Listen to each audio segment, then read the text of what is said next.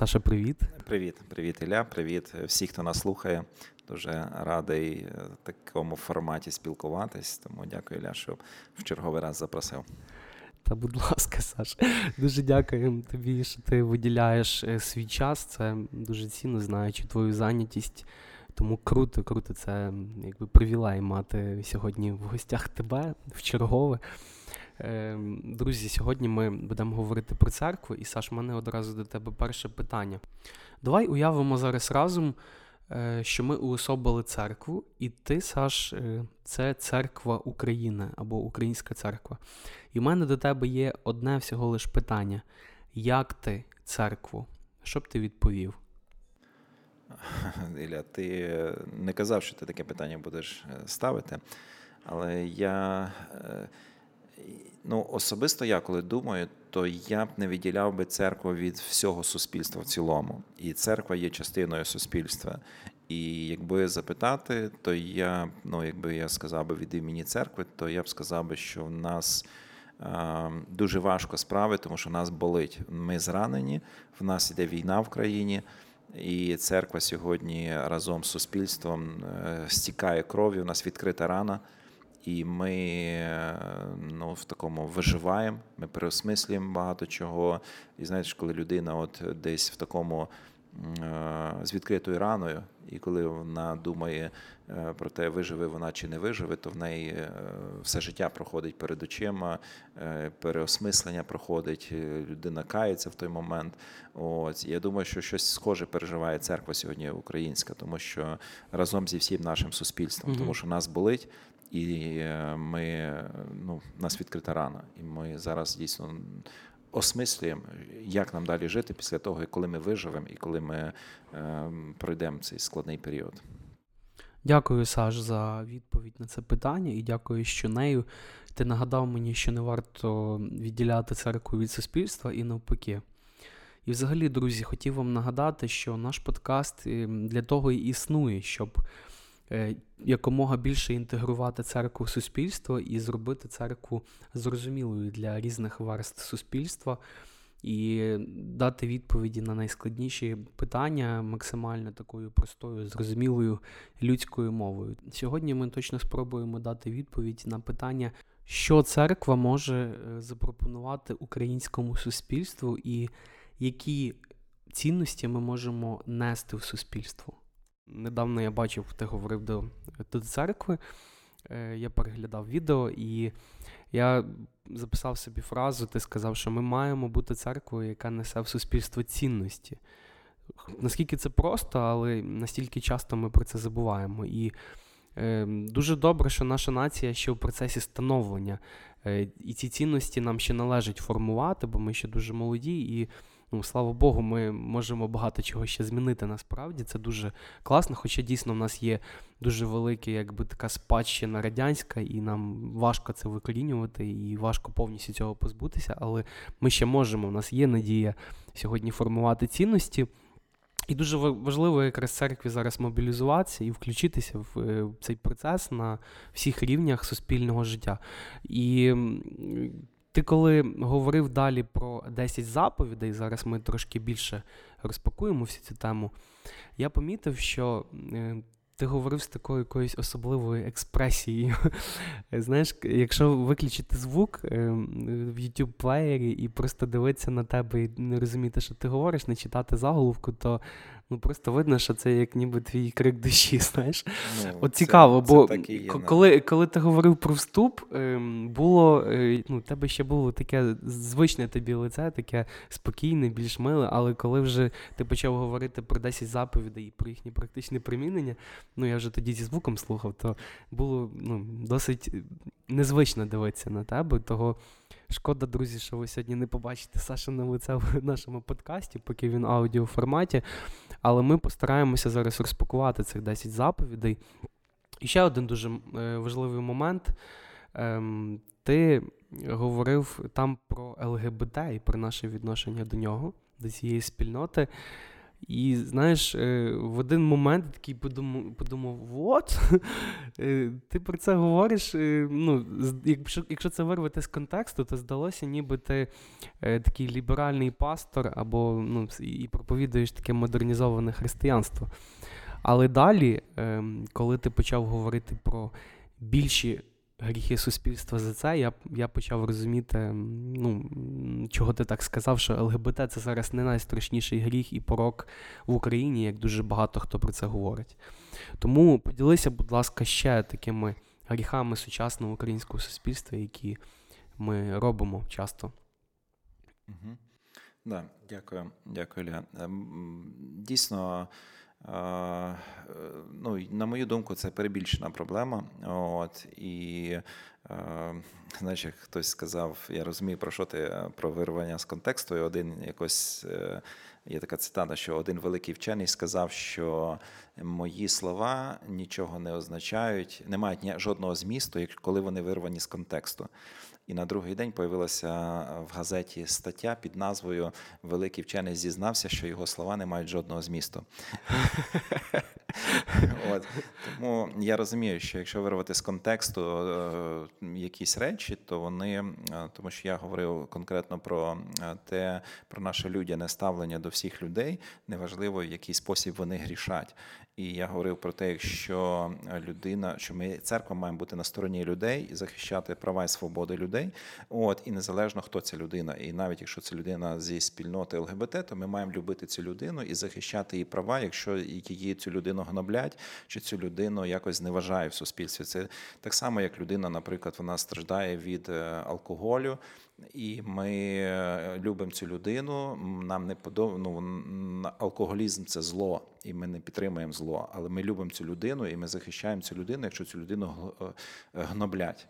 О, Так само е, ЛГБТ, коли ми говоримо як церква, як має до цього ставитись, є речі, які Біблія називає злом, і ми це називаємо прямо злом, і ми не підтримуємо е, цю е, філософію і ці рухи, які відбуваються. Але це не означає, що ми, тобто, це не. Е, Ну, ми не маємо на людей, ми дуже любимо людей, і церква має любити людей. І неважливо, якщо людина вона грішить тим гріхом, то вона нічим не відрізняється від іншої людини, яка грішить якийсь інший спосіб. Вона не відрізняється від християнина, який грішить в інший спосіб, а не саме гріхом, от саме таким.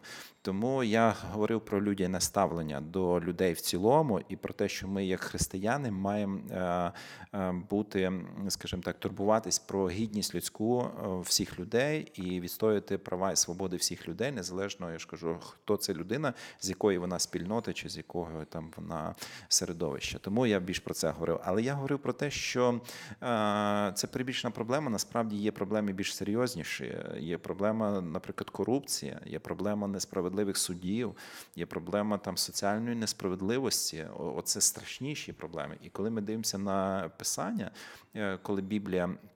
У всі часи були проблема ЛГБТ, наприклад, або всі часи були проблема аморальності, скажімо так. Да? Тому що якщо взяти першу е, церкву, перше століття, друге століття, ранню церкву взяти, і взяти те, що відбувалося в Римі, яка була культура, чи взяти, яка там була аморальність, то наше суспільство воно так морально низько не впало, як було е, суспільство першого століття. Тобто там було більше аморальності, ніж зараз, і там було більше е, ЛГБТ, ніж аніж зараз. Але Ісус, і е, коли ми читаємо Новий Завіт, то не роблять з цього таку. Трагедію велику, що, начебто, це основна проблема. Але коли і коли ми дивимося Ісус, в чому він засуджував людей, в чому він ну не не людей засуджував, а гріх е, людей, да, в чому він е, про що то він більше говорив про е, е, якраз економічне шахрайство, про якісь такі гріхи, які пов'язані з гнобленням людей, з сиротами, несправедливими судами, те, що вдови, те, що старші люди, незахищені люди, вони в- ну, дійсно не захищені, про них не дбає суспільство. І, і він оце його боліло. Він про це багато говорив. Тому е, я це не означає, що ми якось виправдовуємо чи кажемо, що це норма, що це ок. Ні, але ця тема не має відволікти нас від інших, від е, е, викривленої системи цінностей, від е, е, ну, беззаконня або е, в різних сферах, да, від криміналу, від ну, цих всіх соціальних проблем, які в нас є, від війни, яка зараз проблема в нашій країні. Від ну, от, оце є набагато системніші, складніші проблеми, ніж, ніж те, з чим сьогодні намагаються роздути і ну так знаєте, як лінзу збільшити от е, цю проблему, виділити від всіх інших проблем. Тому я десь про це. Окей, ем, а якщо говорити про 10 заповідей, та кожен по-різному це сприймає. Чи актуальні ці заповіді? Да? Це ж взагалі ізраїльський, ну це, це якби історія ізраїльського народу сучасного. Та? От, чи це актуально для України? У нас є свій закон, у нас є конституція. Е, Наша нам 10 заповідей, якщо говорити е, саме не за церковних людей. Бач, е, якраз не церковні люди, вони часто політики, зокрема, вони використовують саме історію аналогію Ізраїля е, і України, і вони проводять часто паралелі. Вони говорять, от як народ ізраїльський звільнився від рабства, і хтось порівнює з єгипетським рабством, і що вони вийшли, хтось порівнює 70 років Вавилонського полону юдеї, от і як вони там були в полоні. І дуже часто це е, прирівнюють до того, що от е, Україна вона була в рабстві, вона була е, поневолена, і от зараз вона звільнилася. І от як Ізраїль звільнився, і нам, от і, і часто порівнюють політики, це використовують дуже часто, що Ізраїль, коли вийшов з Єгипту, то 40 років їм потрібно було, щоб вони блукали по пустині, поки вони війшли в Ханаан.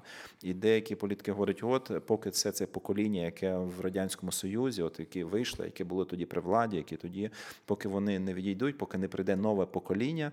Ось тому ми, от і це 40 років приблизно має прийти. От ще нам 10 років треба чекати, поки ми звільнимося від того рабського менталітету, який у нас був в радянському союзі. І десь з однієї сторони тут можна з цим погодитись, тому що. Е, Дійсно, е, як ти сказав, наша нація вона дуже молода. Ну як молода мається на увазі е, не історично молода в тому плані, що у нас є своя дійсно велика історія, яку ми маємо пам'ятати, і також про це колись поговоримо. О, сподіваюсь. Але мається на увазі, що ми після того, як ми оговтались, звільнилися від цього нашої окупації, скажімо так, 30 років тому, да, коли ми звільнилися від радянського рабства, то ми Та ми, ми хотів додати, ми якраз ніби.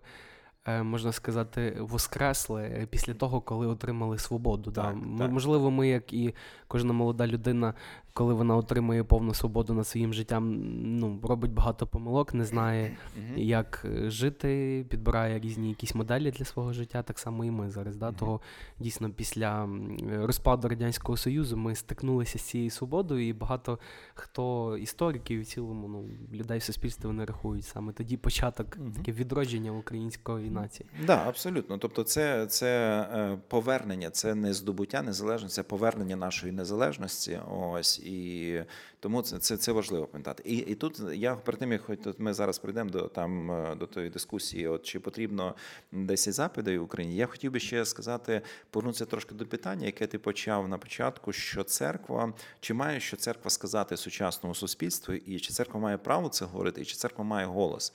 І чому сьогодні е, дійсно в деяких спільнотах, е, особливо протестантських церквах, критикуються ці люди, які йдуть владу, в бізнес великий або йдуть в політику.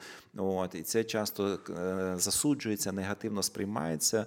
Е, Бач, е, я якраз не відділяю це по тій причині, що я б не відділяв би церкву від суспільства в тому, що українська церква також дуже молодою є. Ось і нам також 30 років по суті, тому що те, що було в радянські часи, це було так, як і з нашою нацією, нас гнобили. І в церкві є сьогодні певний комплекс неповноцінності. Я б сказав, бо хай мене пробачать там богослови, хто зараз слухає. Але я дуже люблю церкву, церкву дуже люблю. І я сам служитель церкви. Я все роблю, щоб церква дійсно в Україні розвивалася. Ось, але розумієте, коли е, дивись. е, 70 років церкву гнобила. І гнобили хто? Гнобила влада і гнобило суспільство. І розумієш, от уяви собі, що дитину все життя били. І потім ця дитина вона виростає, ну її все життя били, гнобили в дитинстві. Да? І вона потім підростає, і коли якась людина підходить, хоче її погладити, ця людина протягує руку, ця дитина вона зразу дергається, і вона боїться, вона починає тікати. Тобто, тому що вона сприймає будь-який протягнуту руку як е, ну, потенційний удар на себе. Ось і щось схоже церкви. Коли церква, влада, церкву 70 років гнобила, била, сажала в тюрми, то в нас на відношенні в церкві до влади ось таке відношення, що що може звітом бути доброго. Коли там щось тільки хтось де владу, то ми зразу там ми зразу чекаємо удар. Ми зразу чекаємо, що влада проти нас, що влада там щось. Ось і в нас е, це, це теж. Я думаю, що ми ще будемо це довго переживати, поки ми не звільнимося від того. От і, і ну і суспільство в цілому у нас таке відношення, тому що суспільство гнобило церкву також в більшості в своїй. Та? Ось і ну така система була в країні. По-другому, навіть ті люди, які внутрішньо підтримували церкву, вони мали зовні робити вигляд, що вони не підтримують. Ось така, така система. І тому ми переживаємо зараз наслідки цієї е, сатанинської страшної системи, яка е, ну нам треба від цього звільнитися і молитися, щоб Бог дав нам благодаті вилікуватись і зцілитися від цих ран, які ми зазнали від влади, в тому числі. От і це не означає, що ну. Той, хто, скажімо так, це означає, що ми не маємо йти туди е, у владні якісь структури, йти в якісь впливові, займати положення і щось змінювати в цій країні. Тому, якщо повернутися до е, десяти заповідей, і чому от я все-таки говорю, що вони мають бути в Україні, їх потрібно нам культивувати. І це той голос, і це- та цінність, яке наше суспільство дуже потребує. Якщо повернутися до наших політиків, які порівнюють Ізраїль з виходом з Єгипту і створенням нової землі Ханаану, то якраз в цей період між цими двома подіями, е, виходом з Єгипту і новою землею, якраз був Синай і було 10 заповідей. Якраз було е, оцей момент, коли Бог дав свої принципи. А окей, ви звільнилися від старого, а як ви маєте жити? І ось вам е, закон, як ви маєте жити, врешті-решт, ось вам принципи. І тому 10 заповідей це, я б сказав би, це принципи суспільного життя. Тобто це не є е, заповіді для спасіння людини, да, для духовного вічного е, спасіння. Да, спасіння по вірі ми в жертву Ісуса спасаємося у всі часи, як в старому, так і в новому завіті. А ці заповіді це заповіді для того, як має жити суспільство. Це е, принципи для суспільного ладу життя нації. Ось, хоча на перший погляд вони стосуються стосунків з Богом. Тому для України, і ти говориш за конституцію, це ніяк не суперечить. Якраз от те, що церква несе, церква несе ем, е, такий внутрішній мотив, причину виконувати конституцію, і тому що в нас конституція вона дуже добре написана, і в конституції написано е, в преамбулі. Ми читаємо, що кожна людина вона відповідальна і ми відповідальні, і в тому числі перед Богом, да, перед прийдешніми там всіма май- майбутніми поколіннями, і перед Богом, в тому числі, ми відповідальні за е, те, якою у нас буде країна, і як ми, як ми цим живемо. Тому я вважаю, що це дуже дуже актуально сьогодні, і особливо коли я думаю про суть і, і глибокий зміст цих десяти запитів, то сьогодні це в Україні вкрай необхідно, і якраз ті болі суспільства, які зараз є, ці гріхи суспільства, корупція, там е, поневол, ну таке несправедливість в судах і всякі різні речі. е, Судова реформа, пенсійна реформа, медична реформа. Якраз е, 10 заповідей всі показують, що це дуже вкрай необхідно нам сьогодні. Давай тоді, власне, Саш, перейдемо до десятьох заповідей і кожну розглянемо. Зробимо це в такому форматі. Я буду читати ем, кожну заповідь так, як вона записана в е, Біблії, а ти вже будеш її розпаковувати і так давати більше практичне застосування, окей? Окей, з радістю. Отже, перша заповідь. Я і Господь Бог твій, нехай не буде у тебе інших богів, крім мене. А, ну, це не повна заповідь. Давай ми почитаємо, як тут написано далі. Ось. Я Господь Бог твій, і дуже часто, якраз от коли читаючи цю заповідь, то люди на цьому ставлять крапку. Але коли ми читаємо Я Господь Бог твій, і, да, там нехай не буде інших богів. Там написано, що який вивів тебе із єгипетської землі, і я Господь Бог твій, який вивів тебе з єгипетської землі і визволив тебе із рабства. Ти не матимеш ніяких інших богів, окрім мене. Тобто, коли ми говоримо про першу заповідь, дійсно вона в першу чергу говорить про монотеїзм, про те, що є один Господь, який е, наш творець, і ми перед яким всі ходимо. Але далі в цій же заповіді Бог говорить, що я Бог, який цінує свободу. Я Бог, який вивів тебе з рабства, який Бог, який дав тобі свободу. І тобто, перша заповідь вона говорить про те, що Бог цінує свободу, Він дарує свободу людям. І це означає те, що ми маємо любити Бога, і який цінує свободу, і цінувати те, що цінує Бог. Так як Бог цінує свободу, Він хоче, щоб ми були вільні люди у вільній країні. То от це, це цінність. І коли ми говоримо, що церква несе цінності в суспільство, то перше, що церква несе на основі десяти заповідей, це цінності свободи. І мені здається, що те, за що зараз йде війна в Україні, це йде за свободу, це мова йде за незалежність, мова йде, що ми не були рабами, що ми не були в комусь поневолені якоюсь іншою країною. Ось про що перша заповідь. І Бог говорить: Я Бог, який звільнив тебе з рабства. Ви не маєте бути рабами, ви маєте бути вільними людьми. І тому церква вона відстоює свободи, і церква е, завжди вона за свободу слова, за свободу віросповідання, за свободу економічну, за свободу, за всі різні свободи і права громадян. Е, і церква завжди за це боролася. І якщо ми візьмемо історії християни, там взяти ту ж саму Америку, е, Мартін Лютер Кінг, який боровся за права темношкірих людей. Тобто він ну християни, істинні християни, вони завжди відстоюють свободи різних людей. І тому церква це за свободу, церква це за демократію, церква це за права, права людей, за вільність людей. Ось про що церква, і ось які цінності церква несе. І це перша заповідь. Все. Окей, друга заповідь. Не роби собі кумира і всілякої подоби з того, що на небі вгорі, або на землі внизу, і що у воді під землею. Не поклоняйся їм і не служи їм. Угу. Це також дуже ну, важлива заповідь. Тобто ми маємо розуміти, в якій контексті вона була дана. Ми часто зводимо це, що ага, не роби собі якісь бованів, якісь там дерев'яних ідолів, не поклоняйся їм. Але ми маємо розуміти, що за цими ідолами стояло, в якому контексті це було сказано. Тобто вони вийшли з Єгипту, і в Єгипті за кожний е, твій за твій добробут в твоєму житті несли відповідальність певні боги. Наприклад, якщо ти хотів мати добрий урожай, то ти мав задобрити Бога, який відповідає за врожай. Якщо ти мав хотів бути фінансово, щоб в тебе все було добре, то ти мав задобрити Бога, і тебе мали бути добрі стосунки з Богом, який дає фінанси. І за погоду, щоб не сталося ніяке лихо ти мав задобрити Бога, який за цю сферу життя відповідав. Тобто люди е, зняли з себе відповідальність і переклали відповідальність за свій добробут на якихось бованів, на якихось богів, поклонялися їм, служили їм. От і ці боги мали б забезпечити їм добробут. То тут, в даному випадку, Бог говорить: слухай, нема богів, які відповідають за твій добробут. Ти маєш перестати перекладати відповідальність в Єгипті. В там люди так жили. Вони перекладали відповідальність за своє життя на інших, на когось іншого. І в нас сьогодні, в нашому контексті, це можуть бути інші боги. Чому ми так погано живемо? Хто винуватий? Президент винуватий, Верховна Рада винувата. Чому в моїй е, квартирі, в моєму під'їзді грязно? Жек винуватий. Не Тобто ми знімаємо себе відповідальність, перекладаємо е, на інших, на когось, на інституції, на окремих людей, на президента, на, на Європу. Ми думаємо, от заживемо, коли ми війдемо в Європу. Ми переклали свій добробут на Європу, і це наш ідол сьогодні. І це той, на кого ми думаємо, що хтось нам зобов'язаний чимось. Друга заповідь говорить про те, що ви маєте взяти відповідальність за своє життя і не, а не думати, кого нам треба задобрити, щоб завтра нам допомогли.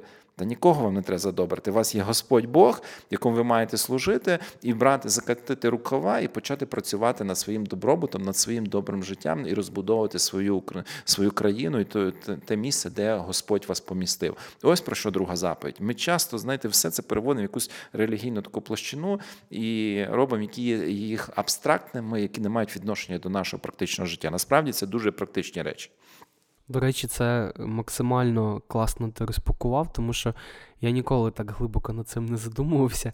І щоб е, зробити висновок з ну, з Європою і там з нашим способом життя е, і перекладанням відповідальності, ну ніколи про це так не думав. І реально думав, що це просто там стосується да, якоїсь такої ну, можливо, ідолів серця, типу, коли там ти там не знаю, в іншій людині там славу більше віддаєш, чим Богу в такому плані. Ну і часто це так і трактується. Або взагалі, що, типу, там ми ж не язичники, ми не поклоняємося там всяким там е, статуеткам, чи вирізбили собі з дерева якогось там образ чоловічка, і йому поклоняємося. А це, це дуже глибоко. І я пам'ятаю, Саш, твої слова одного разу. Е, вони реально мене дуже сильно торкнулися, коли ти казав про те, що ти завжди вчиш своїх доньок, е, коли вони приходять на кухню, залишати після себе її чистішою, чим вони туди прийшли. Ну, або хоча б поприбирати за собою да, і навести порядок, або коли ти вже прийшов і там безпорядок, все одно залишити після себе порядок. І це звучало так, що ми прийшли в цей світ, щоб залишити після себе його кращим. І мені дуже це подобається. і реально ну, є люди, такі змінотворці, для яких це прям як ем, таке кредо життєве, і вони цьому слідують, і це їхні переконання. От, І я після того почав.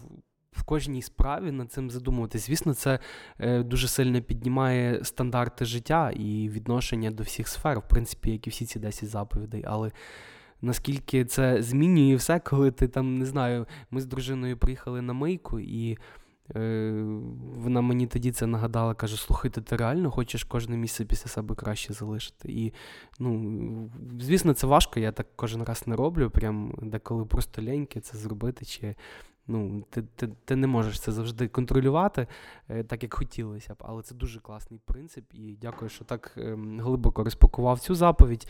Тепер третя заповідь: не згадуй імені Господа Бога Твого даремно. Угу.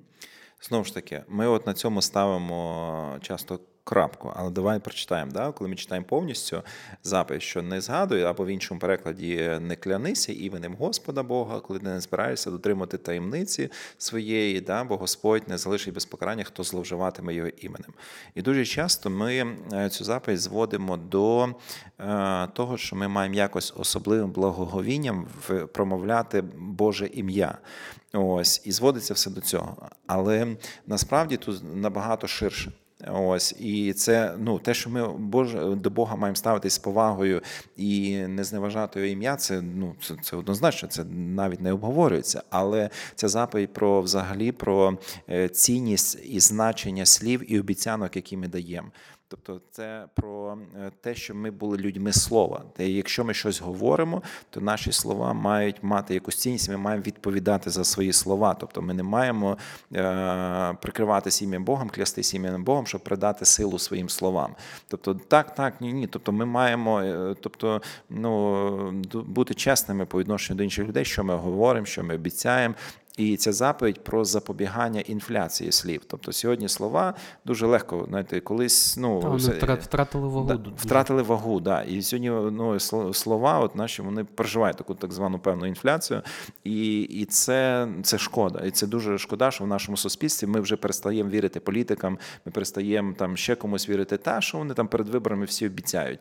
От і ми вже і ми в цьому починаємо сумніватись. І от якщо б наші політики, коли вони обіцяють, вони намагаються намагалися ну, бути послідовними і відповідати за свої слова. Ось про що йдеться заповідь. І це не тільки на рівні політиків, це на рівні е, будь-якого там побутового рівня. Коли ви домовилися про якісь речі, коли бізнесмени домовилися про якісь речі, то вони відповідають за свої слова, а не так, що ага, вже ситуація змінилася, мені вже це не дуже вигідно, і я вже думаю, як викрутити там руки тому іншому, з ким я договір підписав, щоб якось собі вигоду отримати. А мені його не цікавить, що він програє в цьому. Це зовсім про інші стосунки. Це от про відповідальність, яку я несу за свої домовленості, за свої слова, взагалі за те, що я говорю. Ось про що третя заповідь. І дуже часто люди прикриваються іменем Бога, щоб своїм словам придати якусь ще силу, вагу, значимість, і це Бог за це говорить. Ну не треба це робити. Ваші слова мають. Ви маєте бути відповідальні за те, що ви говорите. Окей, слухай, ну мене це лякає, настільки це піднімає божі стандарти по відношенню до нас, і ми живемо такий час, коли ну, ми часто, часто взагалі не думаємо, що ми говоримо. Е, і ми ще й це все і знімаємо на відео, і закидаємо в інфопростір в інтернет, е, в соцмережі, і такого дуже багато. Абсолютно. Тут і взагалі, коли ми дивишся, подивишся на деякі життя, ну, деяких людей в інстаграмі, і те, як вони е, в реальному житті, ну це В принципі, люди е, часто зараз заробляють тим, що вони просто так от ну, говорять купу всілякої непотрібної інформації. І, і там точно немає от, ну, так, такої ваги, як про яку ти говориш. слів. Тому це, да, це, це виклик так само навчитися відповідати за свої слова і думати конкретно про кожну сказану тобою річ. Добре, четверта заповідь. Теж заповідь, яку дуже багато християн відмінили або вважають її, в принципі, непрактичною. Да?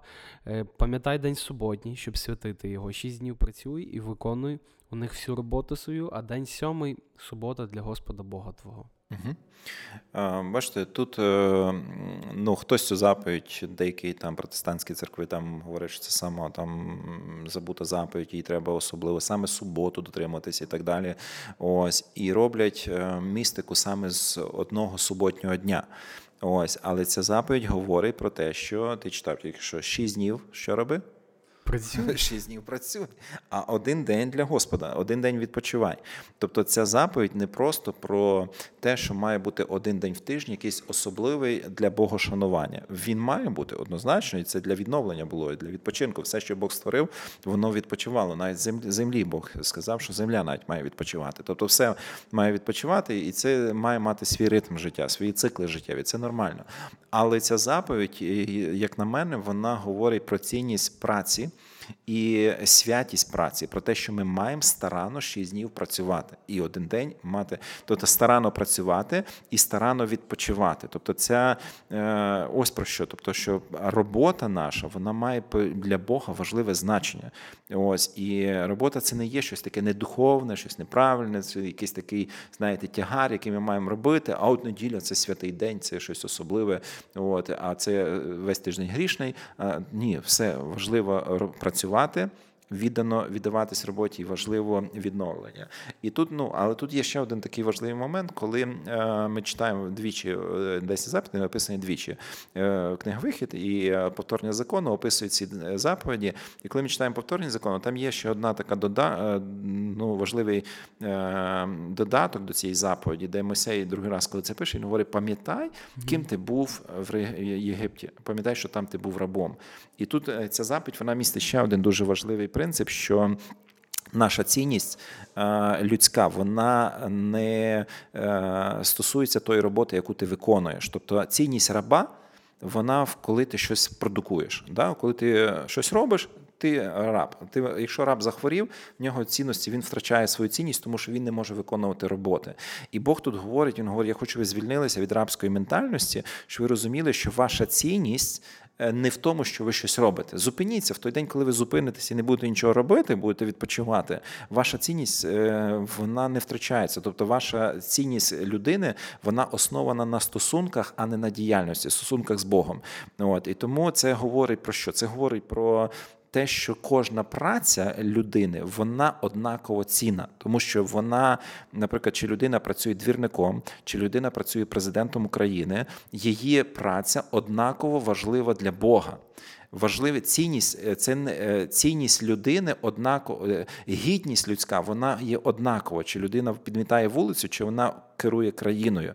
Рівень відповідальності різний, наслідки прийняття рішень різні, все, але людська гідність не від цього залежить. Людська гідність залежить від того, що ким ти є як людина, що ти створена людина на образ і подобу Божу, і ти не маєш на основі своєї праці і своєї діяльності будувати свою значимість і свою цінність, свою самооцінку будувати не на основі діяльності якоїсь, а на основі твоїх стосунків з Богом і е, розуміння своєї ідентичності істинної. Ось про що це запит. Тобто і говорить про цінність праці, шість днів працюй. Один день відпочивай, робота нічого не станеться, все нормально. От. І ти так само цінний, навіть коли ти не працюєш. Тому це заповідь про цінність праці, про цінність відновлення і про стосунки, основані не на діяльності, не на праці, а на е, цінність е, не основано не на праці, а на стосунках. Слухай, ну Ми більш все більше і більше накалюємо обстановку, бо хтось сприймає це просто ну, як суботній день. Тобто ти маєш мати там шабат е, один день і все, а, а ти скільки всього вже сказав, і це знову ж таки піднімає стандарти життя. І дійсно, знаєш, я розумію, що в принципі. Це не така і забута вже заповідь, тому що всі люди працюють, всім потрібно Мгм. на щось жити і так далі. І часом ми працюємо і більше семи днів, а часом є люди, які в якого і понеділок це субота. Тобто, е, да, і ще, і ще важливий момент, мабуть, з цього, Саш, це те, що е, тут ем, ще Бог звертає увагу саме на відпочинок, да, який він має бути. Якщо ти 6 днів працюєш і просто відпочиваєш, е, то ну, чи є це повне виконання цієї заповіді? Тобто тут написано субота для Господа Твого. Тобто саме важливо цей день, е, ну, наскільки я розумію, проводити з Богом, правильно? В тому числі, в тому числі, тобто це і від це цілісне відновлення, і духовне відновлення, і це наші стосунки з Богом. Тобто сюди все входить. Тобто це комплексний підхід до свого е, життя. Тобто однозначно, тобто кожна заповідь вона стосується Бога. І нашої відповідальності перед Богом, кожна заповідь. Тобто, хоча вона стосується там наступні заповіді про людей, але вони стосуються це наша відповідальність перед Богом. От і чому от вони важливі? Да? От нашій конституції українській дуже добре написано, що ми несемо відповідальність перед Богом. От, перед там по- поколіннями, які були перед нами, перед е, прийдешніми поколіннями, і перед Богом ми несемо відповідальність. Оці 10 запитів це якраз от усвідомлення людини у всіх сферах життя, що вона перед Богом несе відповідальність. І тому субота безпосередньо вона нагадує нам, чому це час для поклоніння, що ми пам'ятали, хто з чиєї щедрої руки ми маємо все те, що ми маємо. Окей, заповідь номер 5. Шануй батька твого і матір твою, і добре тобі буде, і довго житимеш на землі. Е, Дуже важлива заповідь, і е, це заповідь, який називають заповідь з обітницею, що буде, ти будеш довголітній, якщо ти будеш саме дотримуватися цієї заповіді. Знову ж таки, е, часто примітивно цю заповідь застосовують до того, що треба шанувати свого тата і маму І свою. дуже буквально сприймають, що, що реально, якщо ти будеш шанувати, Бог тобі має подарувати обов'язково довге життя. Так. Хоча насправді ну, я зустрічав випадки, коли люди досить рано йдуть з життя, але вони просто максимальну шану мали до батьків і ну, жили таким максимально послушним життям. Да, да. Тобто, ну люди якось так містично. Да. Вони думають, якщо ти любиш тата з мамою, то ти там доживеш до 100 років і все в тебе буде добре в житті. І діти в тебе теж будуть послушні. От, От. так, так, так, так. Тобто, звичайно, що е, ну, ця заповідь включає, е, і ми маємо любити своїх батьків, свого тата з мамою, любити ось поки вони живі, і цінувати, любити, і це, це безумовно.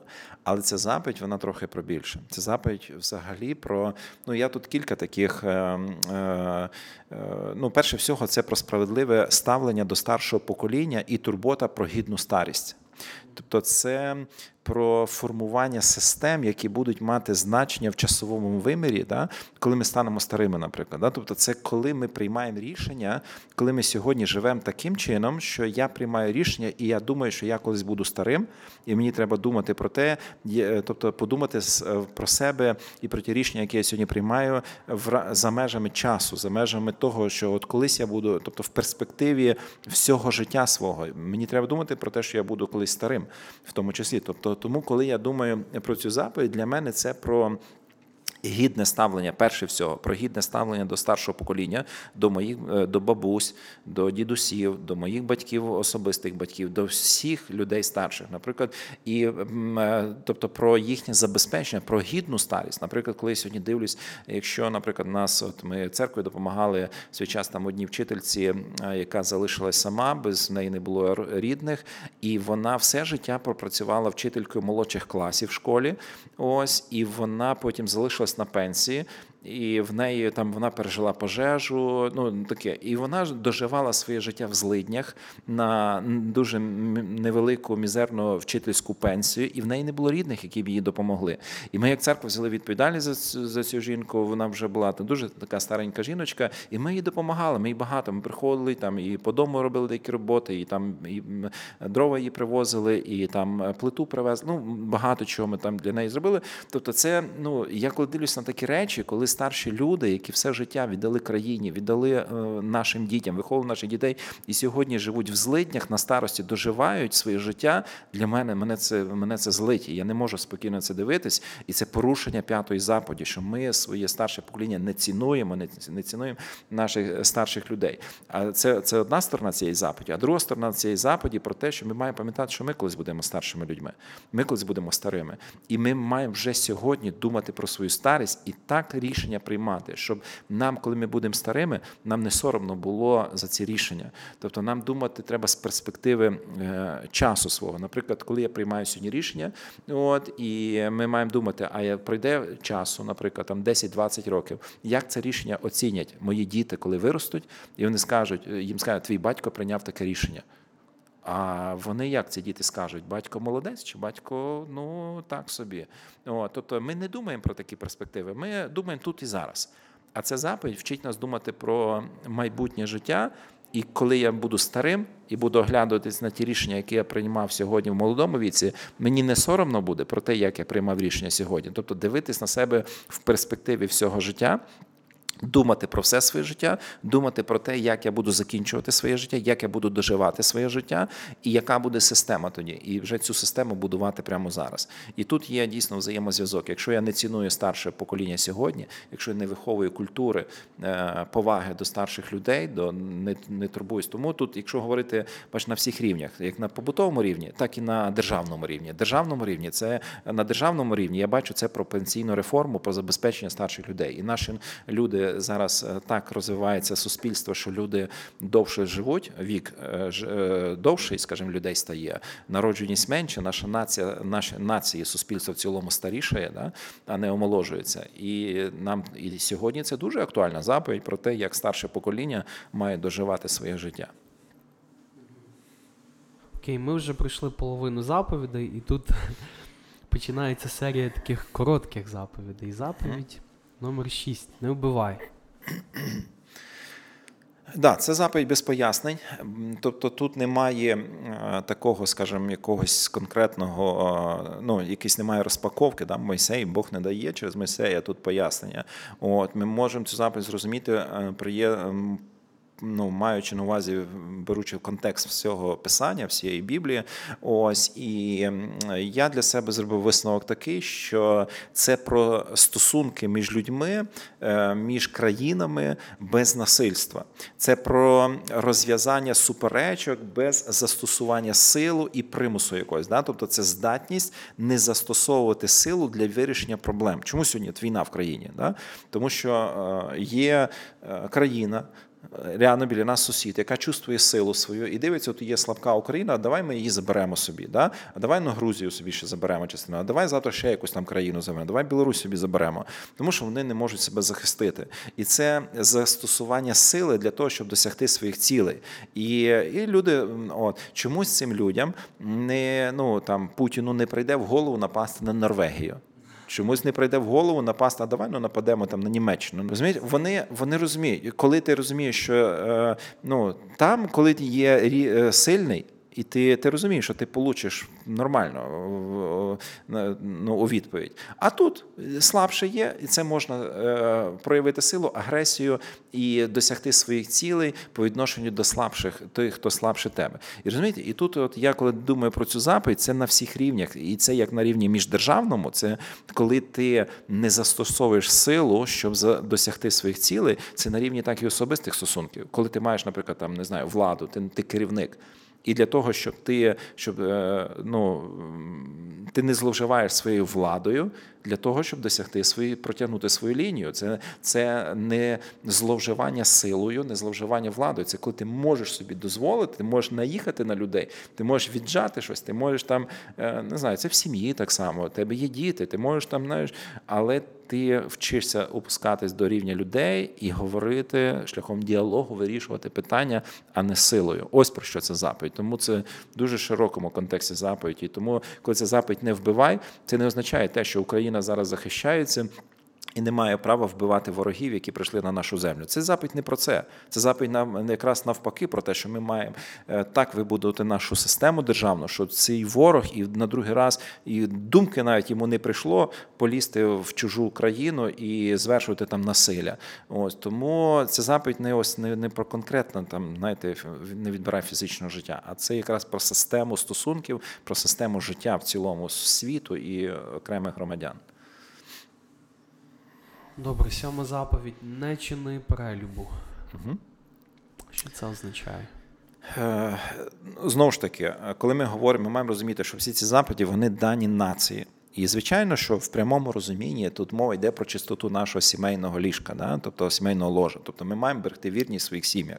Але коли ми говоримо ширше, в ширшому розумінні застосуванні, це про що це більше ніж про це. Да? Це про е, зраду і аморальність, в принципі, як явище. Да? Що ми маємо бути людьми, е, ну скажімо так, це заповідь про гідність про вірність, про шляхетність, це про високі ідеали, про це про твій характер, це про твої цінності, це про твої стандарти. Дуже часто, коли Бог звинувачував е, народ в перелюбі, то мова йшла не за те, що вони там якісь аморальні стосунки мали там з чужою жінкою, а мова йшла про Бог звинувачував їх якраз в тому, що вони порушили Божі заповіді, Божі принципи порушили.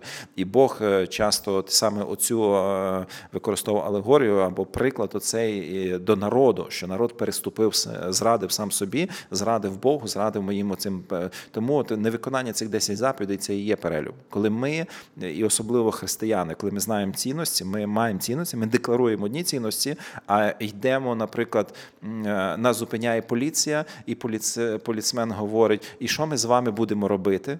І цей христин починає: ну давайте якось домовимося, давайте там, от вам 500 гривень, і давайте ми. Ну, якщо він він порушив, все, і ось вам. Тобто, оце перелюб.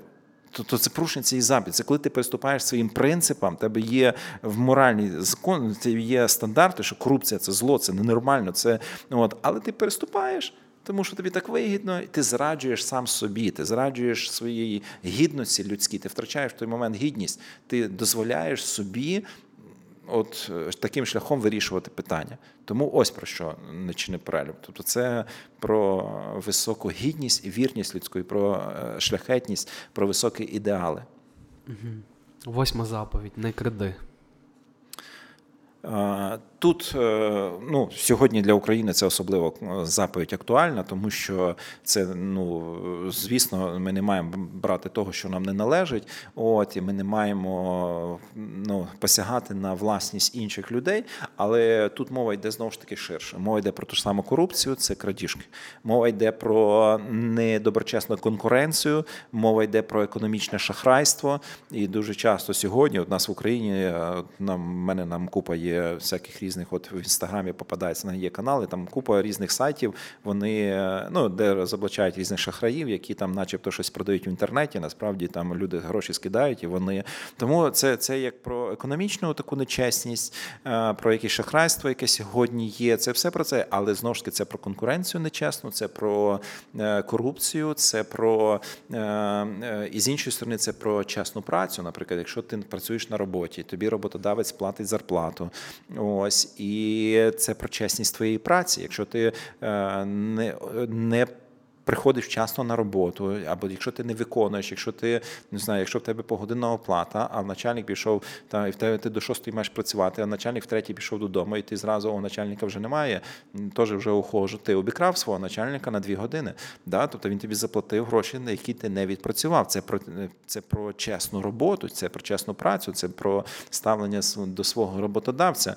Знаєте, як на одного разу е, чоловіка запитали, скільки у вас в бригаді там людей працює? Він говорить, ну десь 15. 15. Він запитується з начальником чи без начальника. Він говорить, це звичайно з бо без начальника взагалі ніхто не працює. Ось. Тобто, ну, на жаль, такі є проблеми іноді. Да? Ось. Як на цю тему є ще один жарт, як говорить, скільки у вас людей в компанії працює, запитали одного працівника. Ось. Він говорить: я так дивлюсь по колективу, думаю, десь процентів 50. Ось. Але це чесно, зато, зато не обманув.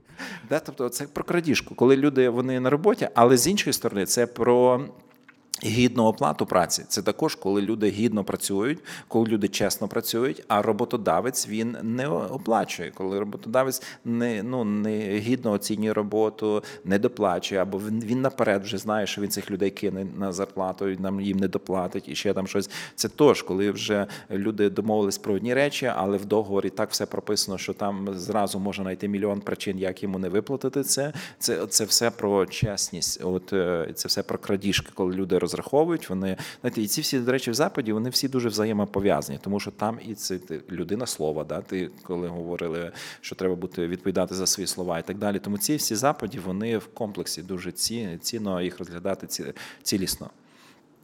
До речі, ще до цього коротко додам, що у нас в Україні є так само і закон про авторське право, Абсолютно. але він абсолютно не працює. Тобто стільки, ну, така велика кількість піратських сайтів, там, де можна, не знаю, скачувати пісні, співати їх, використовувати фонограми різні, чи то так само фільми. Да? Ми, ми не користуємося якимись національними сервісами, а ми е, просто скачуємо собі торренти і так далі. І... Програми, програмне забезпечення це все про це все про цю заповідь. Причому, що часто це і в, на великих якихось фірмах або корпораціях відбувається. Те, що люди юзають uh-huh. е, якісь е, ну, там, піратські копії і так далі. Тому це дуже обширно і так само дуже практично. І реально тут те, про що ми говорили, е, здається, в першій заповіді, так, про те, що. Е, ні, в другій, здається, заповіді про те, що ніхто за нас Європу не абсолютно, не, абсолютно. не, не принесе сюди. Про Тому да, цей закон не почне працювати. Він же на на, на такому державному рівні він є, але поки ми самі не почнемо, то не буде нічого. Окей, наступна дев'ята заповідь. Ем, не свідчи неправдиво проти ближнього твого. Угу. Ну, це знову ж таки, в першу чергу, це про брехню. Брехню на такому, в першу чергу, на побутовому рівні. Mm-hmm. Да? Це ми маємо, е, воно дуже тісно приплітається знову ж таки з цієї заповіді, що ми маємо відповідати за свої слова.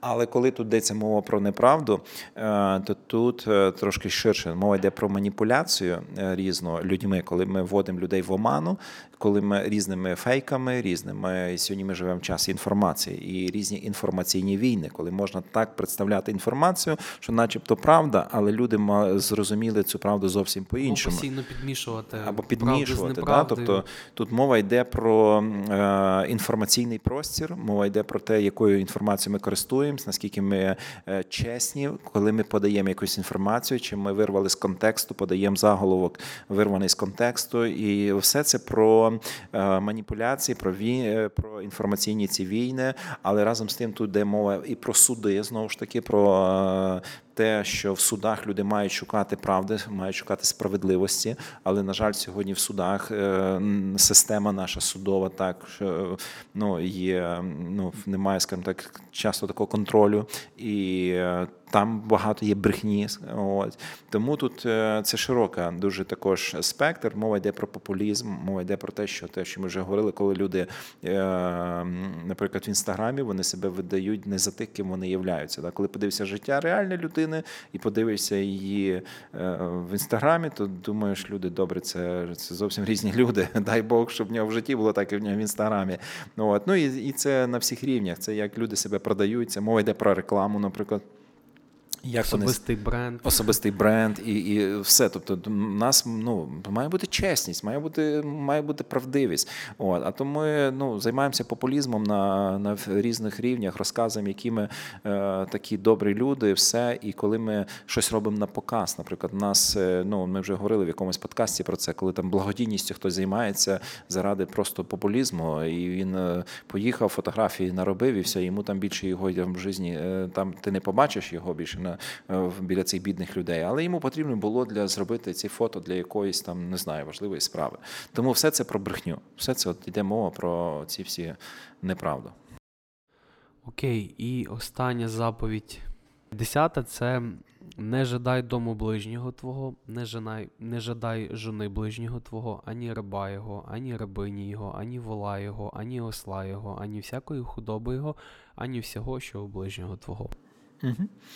Ну, е, це дуже важливо. Е, заповідь, яка говорить про заздрість і руйнівні е, наслідки заздрості, те, що порожує заздрість.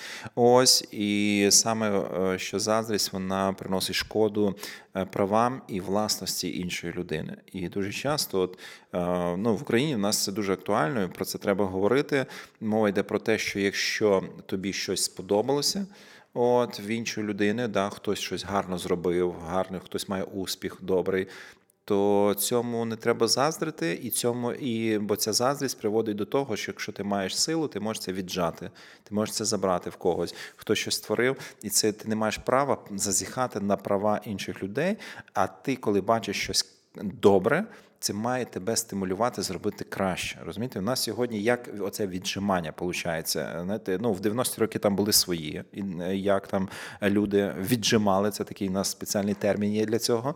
От коли тобі щось сподобалося, що є в кого, ти просто Просто прийшов і взяв. Прийшов і взяв, розумієш? І ну і це небезпечно. І люди, які мають силу, вони якось е, зловживають цим і використовують. Вони мають владу, вони мають речаги впливу, і вони це роблять або вони погрожують життям, або якось. Ну це це все не ну ну абсолютно не є допустимим взагалі в цивілізованому світі країні. Тобто мова йде про що? Мова йде про відкритий ринок. Мова йде про те, що якщо ти бачиш, що в когось є щось добре, зроби своє краще. Знаєте, от як часто буває це, наприклад.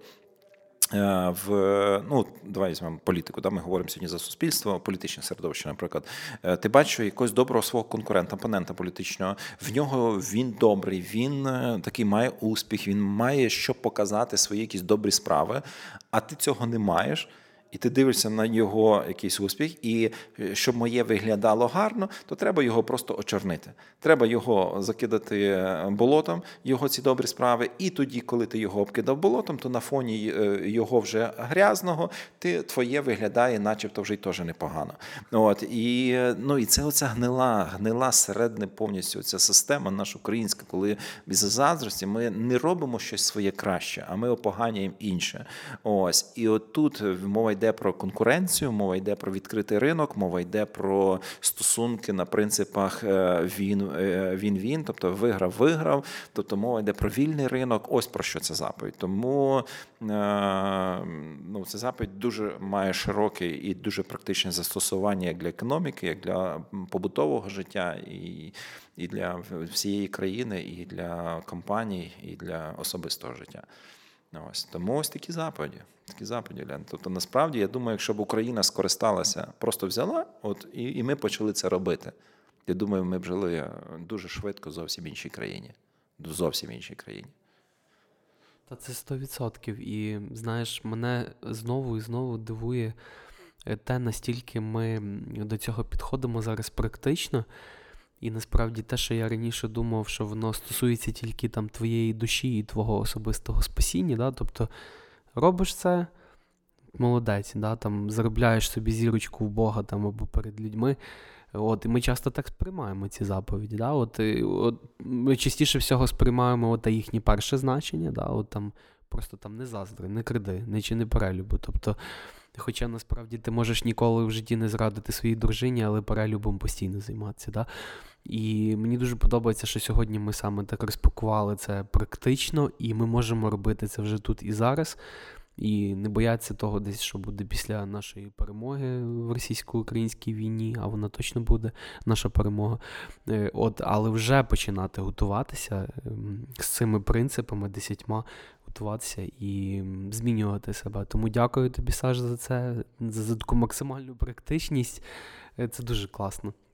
Ну, е, я е, дуже ну, молюсь, переживаю. Ну, Мене болить це, що церква сьогодні мало говорить про ці речі. І церква, це є якийсь церкви комплекс неповноцінності, коли вона от після цієї радянщини, яка в нас ми не можемо це звільнитись. Ми думаємо, що наше діло якесь там малесеньке, якійсь людині розказати про Христа, що вона увірувала, і все. А впливати на світ, на систему цього світу це не наша справа. Це от є цей ця травма, яку ми пережили нашою церквою за часів радян, радянської е, е, абсолютно безбожної системи. Ось і час церкви вже зцілитися від цього, якось відновитися від цієї травми. І е, прийти до суспільства і е, авторитетно сказати, що в нас є що запропонувати.